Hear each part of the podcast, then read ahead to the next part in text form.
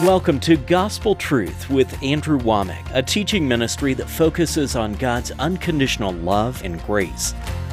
Once I get it in my imagination, once it becomes whole, I can guarantee you faith is going to bring physical manifestation to that hope.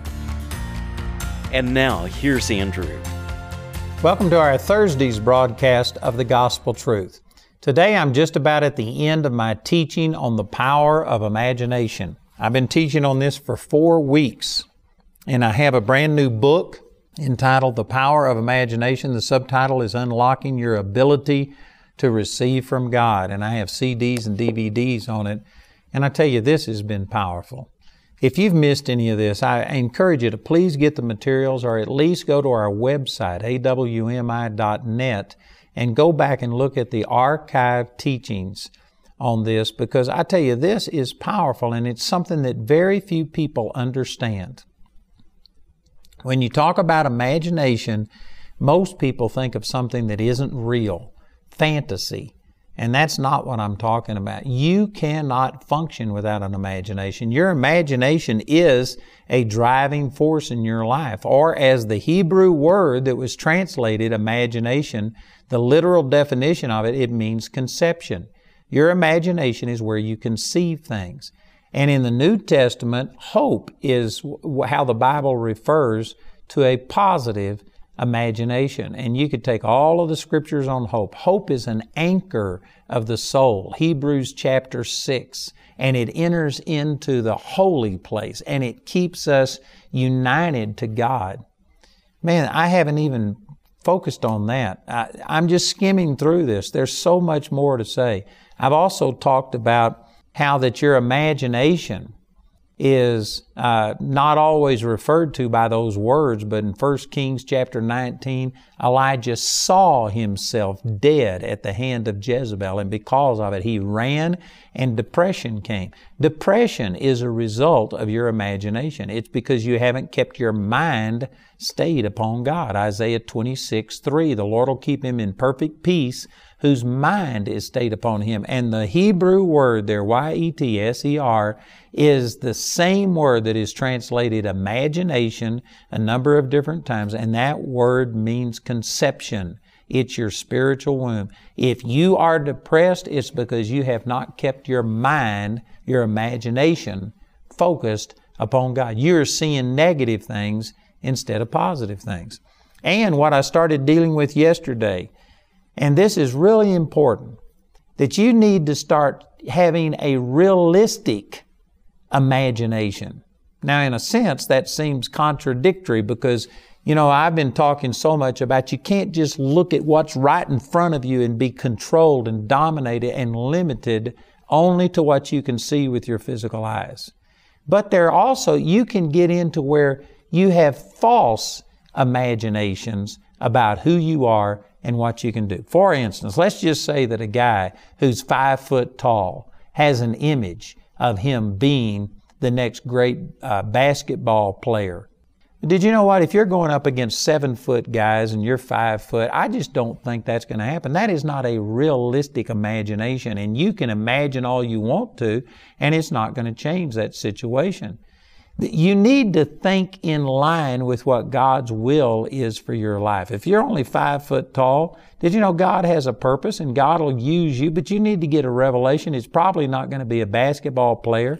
If you're seventy pounds dripping wet, you probably aren't going to be able to play football with people that are three hundred pounds and stuff. It needs to be a realistic imagination. You know, like I could sit there and use my imagination to say that I'm going to be the greatest singer that ever was. But that's not what I desire. That is not what God has for me. I can carry a tune, but that's not my anointing. That is not what God called me to do. But I have used my imagination. God called me to do things that in the natural would have been impossible. Did you know speaking in front of people? I used to be so introverted I couldn't even say hi to a person that I didn't know, that I hadn't already established relationships with. I was painfully shy. I was introverted. And now God has me doing things completely contrary to what my natural self is. And I had to see myself doing that. God has me reaching around the world, and I've already shared a lot of these things. I had to change the image that's on the inside. And, but you, it needs to be a image that you have let God implant things in you, and you do what you are called to do. You know, the Bible says, I can do all things through Christ who strengthens me, Philippians four thirteen. But if you get to where you start thinking that I can do all things, and you leave off the through Christ, that is a false, that is a damaging image on the inside of you. And some of you might think, oh, I can do all things. Well, through Christ. But at the moment you get to where you are independent of Christ, the moment you start using these, this teaching on the power of imagination, and you start thinking that I am awesome and I can do all of these things, and you just use God as a way for you to accomplish your own will, that is dangerous. You need to get away from that. I've used these verses, Proverbs chapter thirteen, verse twelve, hope deferred, and hope is a positive imagination. If you have an imagination about something, and if it's deferred, if it doesn't come to pass, it goes on to say it makes the heart sick. If you have wrong goals, if you have wrong imaginations, and they don't come to pass because it wasn't God's will, and therefore you don't have God's backing on trying to do it, well, and it's going to wind up making your heart sick. You know, I'm in the process of building a Bible college campus because God has led me to do this. And we now have, I think, I just got a statement yesterday that we have something like one hundred twelve point nine million dollars worth of assets in just the last seven years. God has blessed us. And it's awesome, but I've got a vision of much, much more. I've got a vision of building student housing, building a student activity center, building a sports complex, and making this just like a university. It's going to be second to none. I've got all of these things, but if I just come up with those things on my own, if it isn't God-inspired, well, then it's not going to come to pass. And when it doesn't come to pass, it'll make my heart sick. And so I have to constantly balance. God, is this just me dreaming, or am I still dependent upon you? Am I being inspired by you, or is this my pizza that's making me see these things come to pass? You have to, and the only way that I know to constantly uh, be checking that and making sure it's accurate is you need to maintain a relationship with God where you are focused upon God and not just what He can do for you, but you need to love Him more than you love anything that He's doing. If you're building a business, you may have a goal. God may have put you in that business and stuff, but are the goals that you're establishing, are they God-inspired goals? Or are you just envying somebody else and wanting to be like them, and you're just seeing how far and how high you can go? Or is it God-inspired? You know, in your marriage, you need to have realistic goals. I tell you, this is where so much relationship problems in marriage comes from, because I, I remember this couple that I had do a marriage seminar with me one time, and the woman was the homecoming queen. She was just a beautiful Southern belle. And the man was the captain of the football team and the most popular. And they were just like Mister and Missus Perfect, these uh, Barbie dolls. They were just perfect looking people and perfect everything. And anyway, when they came together and when they got married, the woman had an idea that marriage was going to be just like, you know, in in uh, Beauty, uh, uh, Sleeping Beauty, that your Prince Charming comes and wakes you up and you ride off into the sunset and everything is perfect. Well, that's good to a degree, but did you know that life isn't going to be perfect? Marriage isn't going to be perfect. This man that I'm thinking about, he was one of the kindest, Um, most, I mean, he was, he was as close to being perfect, I guess, as you can get. And yet his wife just expected him to take away every bit of her pain, that she'd never have another problem. She was putting expectations on her husband that even though this guy was a ten, he was a keeper. He wasn't perfect. And because she still had problems and she still had things going on, then she began to resent him because hope deferred makes the heart sick. She had unrealistic expectations. She was looking to her husband to do what only God was intended to do. There's people watching this program right now that you are disappointed, and it's because you are looking to your mate to fulfill some things in your life that only God was intended to fulfill. And when they don't measure up, then even though they may be a very good person, and may, even though it may be God that put you together, you're going to have your heart made sick because you've got unrealistic expectations. You're demanding unrealistic things of your mate. And when that happens, your heart becomes sick, and then you get bitter toward your mate. This couple that I'm thinking about, the woman actually got so bad that she was going to kill herself. And it, it's a long story. It'd take the rest of my program to give it. But she had unrealistic hopes. And finally, she realized that only God could meet her needs. And uh, so she got set free, and God put them together, and they pastored churches. I went to their church many, many years, and they were just a powerful couple. But they had to start having realistic expectations. And what I want to share today is that you need to realize that it's God working through you that is the source of your victory. It is not you. It's your position in Christ that makes you able to do all things.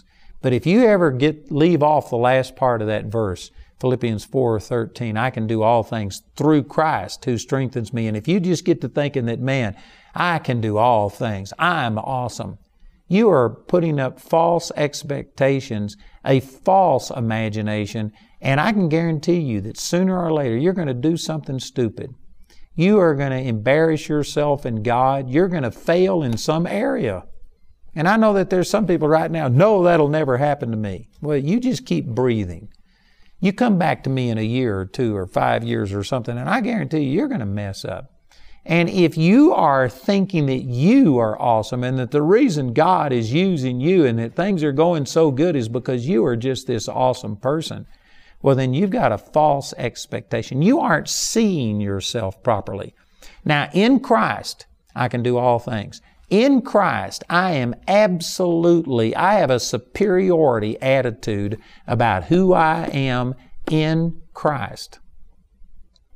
But my spirit is the only part of me that is in Christ right now. I still have a physical body. I still have a mind that does not understand everything. I am not the complete, I am not that glorified person that I'm going to be. Right now, one third of my salvation is complete. That's my spirit. But my soul and my body are still subject to corruption. Now, I don't have to submit to that, but to a degree, corruption is still in this physical body and in my soulish realm. It's only my spirit that's been perfected. It's only my spirit. It's only as I walk in the Spirit that I'm going to experience victory. And if you don't understand that, and you get to thinking that, man, God, look what you've done. This, this business has grown. This marriage is doing good. I laid hands on the sick and I saw somebody recover. And if you get to thinking somehow or another, it was your power, it was your virtue, you are setting yourself up for a failure. You need to have a positive image of who you are in Christ, but you also need to have an image of who you are without Christ. As Jesus said in John chapter fifteen, I believe it's verse five, for without me, you can do nothing. Now, you can get into a ditch on either side of the road. You know, if you're going down a road and you want to get to your destination, you might start into a ditch. And if you aren't careful, you could overcorrect trying to overcorrect trying to get out of that ditch, and you could hit the ditch on the other side of the road. There's a ditch on both sides of the road. You need to go right down the middle. And there is a balance between all of these things that I'm saying. You, you need to Uh, resist getting into this ditch over here that I am nothing and I can do nothing. No, you can do all things through Christ, but you can go so far in that direction that you forget that without Christ, you can do nothing. That even though in the spirit realm you are born again and you now have this supernatural ability and power, it's in the spirit. It's not in your flesh. It's not in your body. You need to be dependent upon God. And if you don't keep these things in balance, there's a ditch on both sides of the road. You can either get over here, I'm nothing, I can do nothing, or you can get over here to where, man, God, I am awesome. I can do all things. And you forget that it's through Christ, and, and you'll get into trouble doing that. Look at these verses in Ephesians chapter two. In verse one it says, "And you hath He quickened." The word quickened here means to make alive, "who were dead in trespasses and sins." You were dead in trespasses and sins. The word dead here doesn't mean that you cease to exist. Death in the Bible is talking about separation. When a person dies physically, you don't cease to exist, but your spirit and your soul separate from your body, and this body decays and stuff. But you don't cease to exist. You're just separated from your body. And we were dead in trespasses and sins. That didn't mean that our spirit wasn't functional. It was functioning separate from God, independent of God. We were dead in trespasses and sins, wherein in time past ye walked according to the course of this world, according to the prince of the power of the air, the spirit that now worketh in the children of disobedience. This is saying that before you got born again, you were under the influence of the devil. And you know what? This is totally offensive to a lot of people. A lot of people, oh no, I was a really, really, really good person. I wasn't like the rapist and the murderer and the thief. I didn't do all of those things. I'm a good person. You know what? Who wants to be the best person that ever went to hell? All have sinned and come short of the glory of God. You were a sinner, and you were by nature the children of wrath. That's what it goes on to say in the next verse. It says, "Among whom also we all had our conversation in times past in the lust of our flesh, fulfilling the desires of the flesh and of the mind, and were by nature the children of wrath, even as others."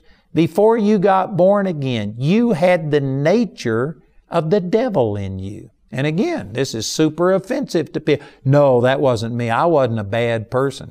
Yes, you were. You might have been good relative to somebody else. But it says in Second Corinthians chapter ten, verse twelve, that they comparing themselves among themselves and measuring themselves by themselves are not wise. It's wrong for you to measure yourself to somebody else who's also a sinner, and all have sinned and come short of the glory of God, and that all of us were by nature the children of wrath. We may not have manifested that nature as bad as the person who murders and robs and plunders and steals and rapes and does all of these kind of things, but you were by nature a child of wrath. And now that you are born again, you got a new nature on the inside of you. When you get born again, Second Corinthians five seventeen says, you become a new creature. Old things have passed away, all things have become new. But that's in your spirit realm. It's not talking about your body. You know, I have people come forward in my meetings all the time, and I lead them in prayer, and they get born again. But did you know that their body doesn't instantly change? If they were a man, they're still a man. If they were a woman, they're still a woman. You know, used to, I didn't have to explain that. But today, now, you got to tell people it doesn't matter how you think about yourself. It's your plumbing that determines what God made you. And you are, you are a man or a woman based on what God created you to be, not how you think in your mind. But when a person comes forward and gets born again, they are still a man, they're still a woman, they still have their thoughts, they don't have my thoughts, they don't have my memory of growing up in Arlington, Texas, they will have their memory. And you can change your mind and you can renew it to who you are in Christ, but it's not your body that changes. If you were fat before you got saved, you'll still be fat after you get saved. Old things didn't pass away and all things become new in your physical body. All things didn't pass away and become new in your mind. You still have your thoughts. You still have to renew your mind. But in your spirit, you became a brand new person. And I believe that and I teach that. Man, that is what changed my life. But I still have a physical body that isn't changed. Someday it's going to be changed, but it's not changed now. I still have a mind that is susceptible to depression, to discouragement, to thoughts, to evil, to pride, to jealousy, to all kinds of things. And I need to recognize that it's in my spirit I'm new. It's in my spirit that I have the life of Christ. It's in my spirit that I have this anointing. And I need to learn how to walk in the spirit and not in the flesh. And I need to recognize that if I am in the flesh, I can't please God. Romans chapter eight says that. There's many places that say that. I have to worship God in spirit and in truth. John four twenty-four, God is a spirit, and those who worship Him must worship Him in spirit and in truth. I can't come before God and relate to Him based on my performance, based on my body, based on my thoughts and stuff. I have to come before the Lord based on who He made me in the spirit. And so, yes, I really do emphasize who I am in Christ, but I am also aware that I was by nature the children of wrath, even as others. And I tell you, if you don't understand this, I've used this verse in Proverbs chapter thirteen, verse twelve, where it says, hope deferred makes the heart sick. Hope is a positive imagination. If you have an imagination and you see yourself this awesome person, not in Christ, but in your flesh, and you think that somehow or another in your flesh, in your mind, you are just superior to everybody else, you are going to see mistakes. You will fail. And your, all of your trust and confidence will come crashing to the ground. You know, I've got a friend of mine who uh, just made some serious mistakes, cost himself and cost the ministry big time and stuff. And he now, I told him, I said, you know, actually this could work out to be one of the best things that ever happened to you, because you are so talented and you're so gifted that you have done things in yourself and not through God. And the reason he got into trouble was because he got into himself and thinking that I'm just special. I don't have to abide by the same instructions that God gave everybody else. And he got caught, and it cost him. And I said, this could actually be a good thing if you quit trusting in yourself, and because of this you realize that, man, without Christ, I can do nothing. I need to stay in the Spirit. I don't care if my flesh is better than your flesh. It's still flesh. It could be U S D A choice flesh, and it's still flesh, and you need to have no confidence in yourself. That's what the Apostle Paul said. I'm going to get into that more tomorrow. I don't have time to get into it, but you need to recognize that you were by nature a child of wrath. You were under demonic influence before you got born again. I don't care if you were one of the nice people. You were still being controlled by the devil.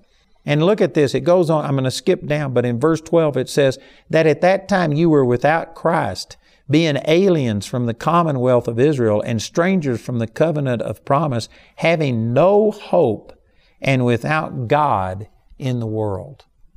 Did you know before you got born again, you had no hope? And somebody might say, oh yeah, I had a good life. Well, you may have had good hope relative to other people. You may not have been living in the gutter and stuff, but you didn't have a godly hope. You didn't see who you were in Christ. You didn't have the hope of a resurrection and living forever with God and stuff. Relative to what God intended you to be, you were without God, having no hope and without God in the world. We need to have a healthy respect for who we were and who we still are not without Christ. And then you need to balance that with who you are in Christ. Again, I'm out of time today, but tomorrow will be my last day to offer you this book and these materials. And so please listen to our announcer, and I encourage you to please get this. Remember, tomorrow is our last day to offer this over television. Listen to our announcer as he gives you this information, and please call or write today. Learn how to put your imagination to work for you when you get Andrew's brand new book titled The Power of Imagination. This book is available for a gift of any amount when you contact us. This new series on the power of imagination is also available as a C D or D V D album recorded live from a Gospel Truth seminar, or in a D V D album made from our daily television broadcast. Each are available for a gift of any amount when you contact us. These valuable resources are also available in the Power of Imagination package.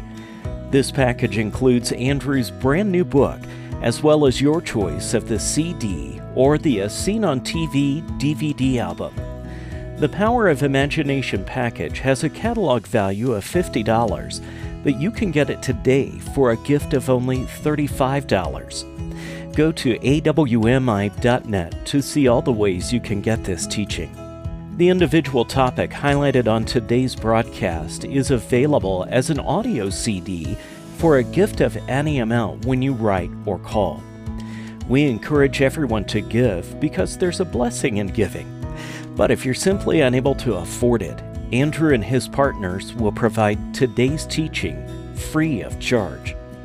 For those of you who would like to be partners with us, we've got a lot of things going on, and the thing that right now that the Lord has really laid on my heart is to get our parking garage paid off as quickly as possible.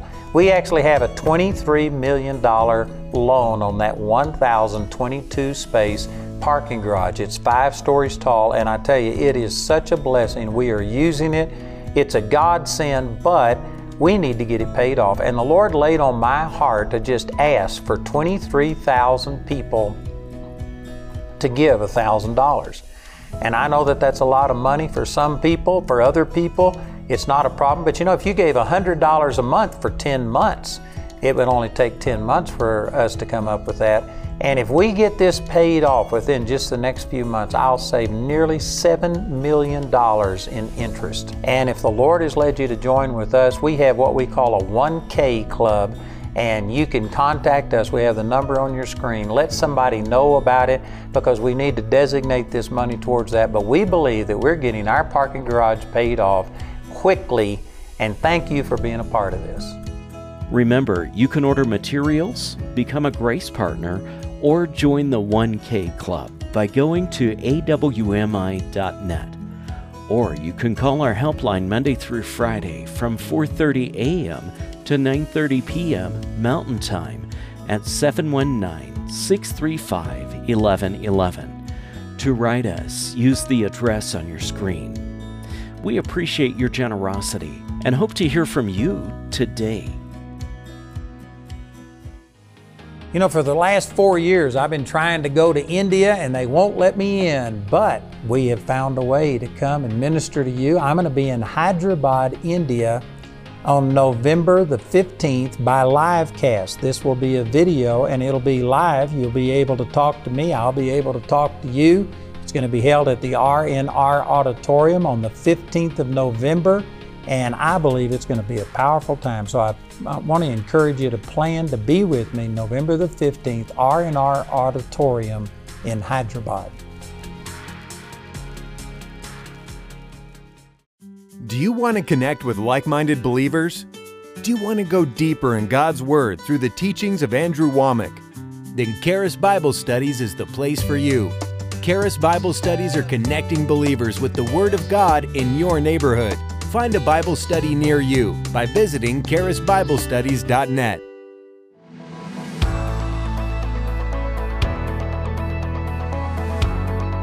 We've got a brand new feature on Gospel Truth T V, and that is the on-demand feature. And that's where if you aren't watching at the time your favorite program comes on, you can go back and get whatever you want to see on demand. It's a great new feature. Check it out at gospel truth dot t v.